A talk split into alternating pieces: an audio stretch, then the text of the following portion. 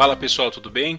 Essa é a síntese do encontro 6 sobre o livro Príncipe do Maquiavel, encontro realizado no dia 19 de dezembro de 2020 e o último encontro sobre essa obra. A gente discutiu é, os capítulos 22 dos Ministros de um Príncipe, 23 Como Escapar aos Aduladores, 24 Porque os príncipes da Itália perderam seus reinos, 25 em que medida a fortuna controla as coisas humanas e como se pode resistir a ela, e 26, por fim, exortação a tomar a Itália e a libertá-la dos bárbaros. A gente discutiu alguns pontos aqui essenciais, né? São cinco capítulos, alguns muito específicos sobre temas, é, temas pontuais. Mas o primeiro ponto que a gente discutiu que é interessante sobre os ministros, né? Primeira vez que Maquiavel fala sobre os ministros de um príncipe ali, de um principado é, da época ali, né? Da época dele. E ele é, dá algumas recomendações sobre como o príncipe deve interagir com os ministros e qual sobre qual é o papel de fato, qual era né, o papel de fato dos ministros ali. Então, por exemplo, né, ele diz que o príncipe deve se cercar dos ministros, mas não deve governar somente a partir da opinião dos ministros, ou seja, a opinião do príncipe é que tem que prevalecer.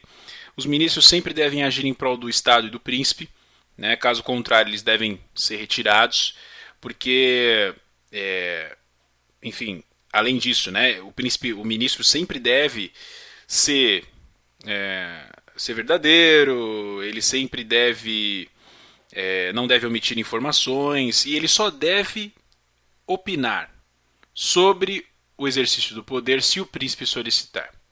Ou seja, né, o que é importante dessa parte aqui é que quem manda é o príncipe, mas esse não pode governar sozinho. Maquiavel cita isso, é muito interessante, de que o príncipe não pode se fechar. Se o príncipe se fechar e resolver governar sozinho, ele vai cair.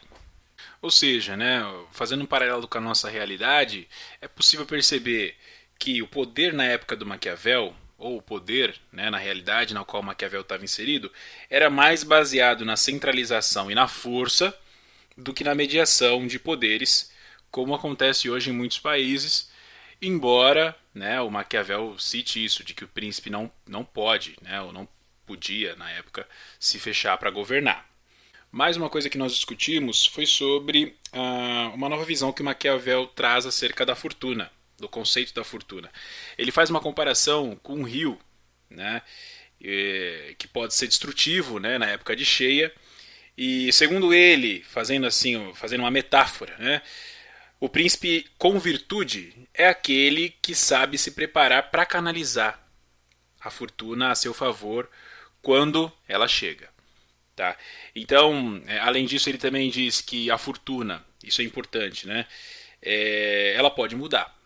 Então aquele o príncipe que tem a fortuna ao lado dele, ele tem que ter a noção de que ela pode mudar. E é preciso, caso ele queira se manter no poder, que, que ele se adapte. É preciso a adaptação. É, e ele, olhando para a história, mostra né, que os, os príncipes que souberam se adaptar conseguiram promover a manutenção do seu poder. É, nesses capítulos também aparece é, a concepção, uma concepção de afastamento do divino que o Maquiavel traz, é, embora ele não tente fazer isso no livro, nem demonstre claramente isso, nesses últimos capítulos é possível perceber quando ele diz que algumas né, pessoas atribuem um destino a Deus, fazendo meio que uma crítica a essa concepção. Porque ele diz que é, nem tudo, né, o que ele quer dizer é que nem tudo né, é, pode precisa ser atribuído a Deus. E aí isso mostra que, que há ali um, um componente forte do renascimento, né, daquele uso da razão. E abre-se margem aí para fugir um pouco da noção de Deus, do Deus controlador de tudo, que é muito, era muito forte na Idade Média. Né? E reflete também a tendência é, renascentista antropocêntrica, que se desenvolveria posteriormente e ganharia força. Então demonstra, de certa forma, é, uma quebra, né, esse pensamento, uma quebra com o poder da igreja e do divino, de uma forma geral. Então, para o Maquiavel, o bom príncipe é aquele que percebe tal verdade e que sabe utilizar o livre-arbítrio. Aí surge esse termo, né? esse termo, livre-arbítrio, que também faz muito parte dessa, dessa nova concepção baseada na, na razão e baseada, é, na, numa, baseada numa, em uma inspiração renascentista. E outra coisa que, que, que aparece no final desse livro é de fato aí sim o Maquiavel olhando puramente e justificando a sua obra a partir da sua realidade, né? Quando ele fala da, de tomar a Itália e libertá-la dos povos bárbaros. Maquiavel vivia ali num contexto da Península Itálica de invasão de povos exteriores e, e ele cita isso, né? É, também como uma justificativa para o que ele estava escrevendo ali. Então, o fortalecimento do poder de um príncipe e as recomendações dele para o príncipe, para que um príncipe consiga estabelecer ou chegar ao poder e se manter no poder, é, tem um fim específico, que é tornar a Itália livre dos povos bárbaros também. E nós também debatemos aqui uma, uma passagem do livro que com certeza pode ser considerada bastante machista, que demonstra o pensamento né, é, na época sobre as mulheres sobre o papel das mulheres na sociedade, que está no capítulo 25. É, e o Maquiavel diz assim: Tenho para mim que é melhor ser impetuoso que prudente, porque a fortuna é mulher, e é preciso, caso se queira mantê-la submissa, dobrá-la e forçá-la. De resto, vê-se que ela se deixa vencer mais por estes que por aqueles que procedem friamente. No entanto, na condição de mulher, ela é sempre amiga dos jovens, os quais são menos respeitosos, mais ferozes e com maior audácia a comandam. Fecha aspas aí. É... Então é interessante, né? A gente notar é, é uma passagem que mostra, né? Que assim, que na, na, na qual Maquiavel reflete o pensamento dominante da época ali em relação às mulheres. As mulheres realmente tinham um, um poder muito reduzido, né? Tinham é, sofriam com a opressão, uma opressão que se estendeu por vários e vários séculos e que, que se reflete até hoje, na verdade. É, a sociedade machista ela, ela começou há muito tempo atrás, e mas é interessante a gente ver isso refletido no Maquiavel. E é interessante também a gente citar, porque no nosso arco aqui do Clube de Leitura, nós escolhemos livros todos escritos por homens, né, acerca dos fundamentos do liberalismo. É, isso também mostra né, que os autores ali, que as pessoas que tinham né, a, o incentivo, que tinham a formação, que tinham ali todo a sociedade né, a seu favor para fazer tal tipo de trabalho teórico, de pensar, de ter um, uma posição na sociedade que permitia que, que isso fosse feito, eram homens. Né?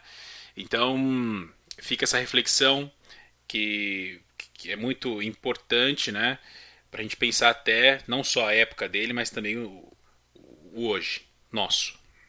E aí, pessoal, por fim, é uma reflexão que fica né, uh, sobre o Maquiavel mesmo, né, sobre por que o Maquiavel está aqui no começo né, desse arco do clube de leitura, antes da gente entrar no Hobbes, no Locke, no Montesquieu e no Rousseau. É, o Maquiavel não pode ser considerado um pensador que, que iniciou né, a, a tradição liberal. Isso começou com os autores posteriores. Mas é, quando a gente lê a obra do Maquiavel, aqui a gente está finalizando, né? mas a partir da, dessa leitura é possível né, é, perceber que o Maquiavel, ele, apesar de não, não estar pensando o liberalismo, é, você consegue perceber os aspectos né, é, que iam surgindo ali né, no pensamento do Maquiavel, que, que influenciaram o pensamento do Maquiavel e que iam ser base e fundamento para o desenvolvimento do, do pensamento liberal, como o uso da razão, os indícios de afastamento do divino, mas principalmente a discussão sobre a natureza humana. O Maquiavel faz isso no Príncipe. Né? Ele coloca o ser humano como um ser egoísta e tal. Essa noção que vai ser desenvolvida depois, aí sim, pelos pensadores liberais, pelo Locke, pelo Rousseau e até mesmo pelo Adam Smith lá na frente. Então, as questões da natureza do homem começam a ganhar um direcionamento. Isso é que é interessante notar, tá? E, e isso se deu, começou a florescer ali na sociedade mercantilista na qual Maquiavel viveu.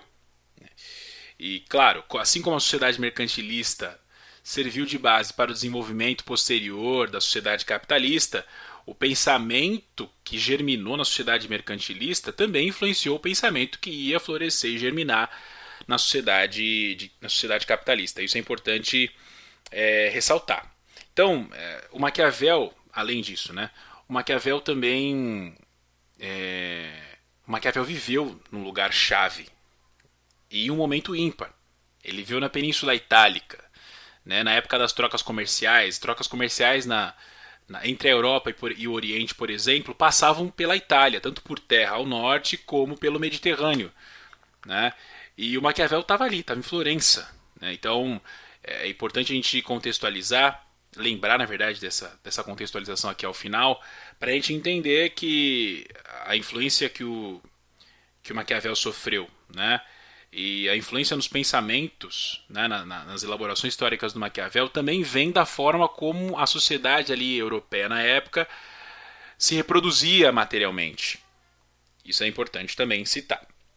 Tá, e aí, por fim, uma última reflexão. A gente já comentou isso aqui, eu já comentei isso aqui em uma outra síntese, mas é, geralmente o Maquiavel ele é vinculado, o pensamento do Maquiavel é vinculado com um caráter autoritário. Né? Isso vem muito de uma análise do senso comum, é... mas que você lendo aqui você vê que realmente né, alguns pensamentos do Maquiavel podem embasar sim um tipo de pensamento autoritário, mas faz quando a gente olha para o liberalismo de fato, né, para essa ideologia que sustenta né, hoje, por exemplo, a nossa sociedade e todas as violências e todas as injustiças que a cercam, a gente precisa refletir um pouco mais sobre o que é o autoritarismo. Né? E a gente precisa começar a pensar também que o liberalismo ele é bastante violento. Né? E, e dentro dessa ideia de autoritário do senso comum, ele também poderia ser considerado como, como autoritário. Então, a gente cita aqui no final, é, e como uma, uma, uma última reflexão sobre como Maquiavel nos ajuda a entender os fundamentos do liberalismo, a história do liberalismo como ideologia ela é cercada pela violência extrema.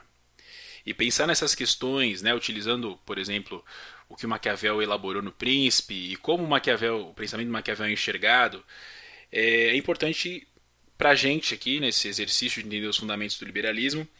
E, e ter isso em mente também vai ajudar muito a gente a entender o pensamento dos outros autores que vamos ler posteriormente. Tá bom? Eu acho que fica essa reflexão final. É... Os encontros foram muito bons, acho que a gente está evoluindo bastante. E para quem não se inscreveu ainda, se inscreva para ser adicionado no nosso grupo do Telegram, para participar dos encontros online que acontecem regularmente. Então fica aí o nosso convite. É, é preciso, com certeza, criticar né, o liberalismo, mas sempre ressalto para criticar é preciso entender. Tá bom, gente? Então é isso aí. Um abraço e até a próxima.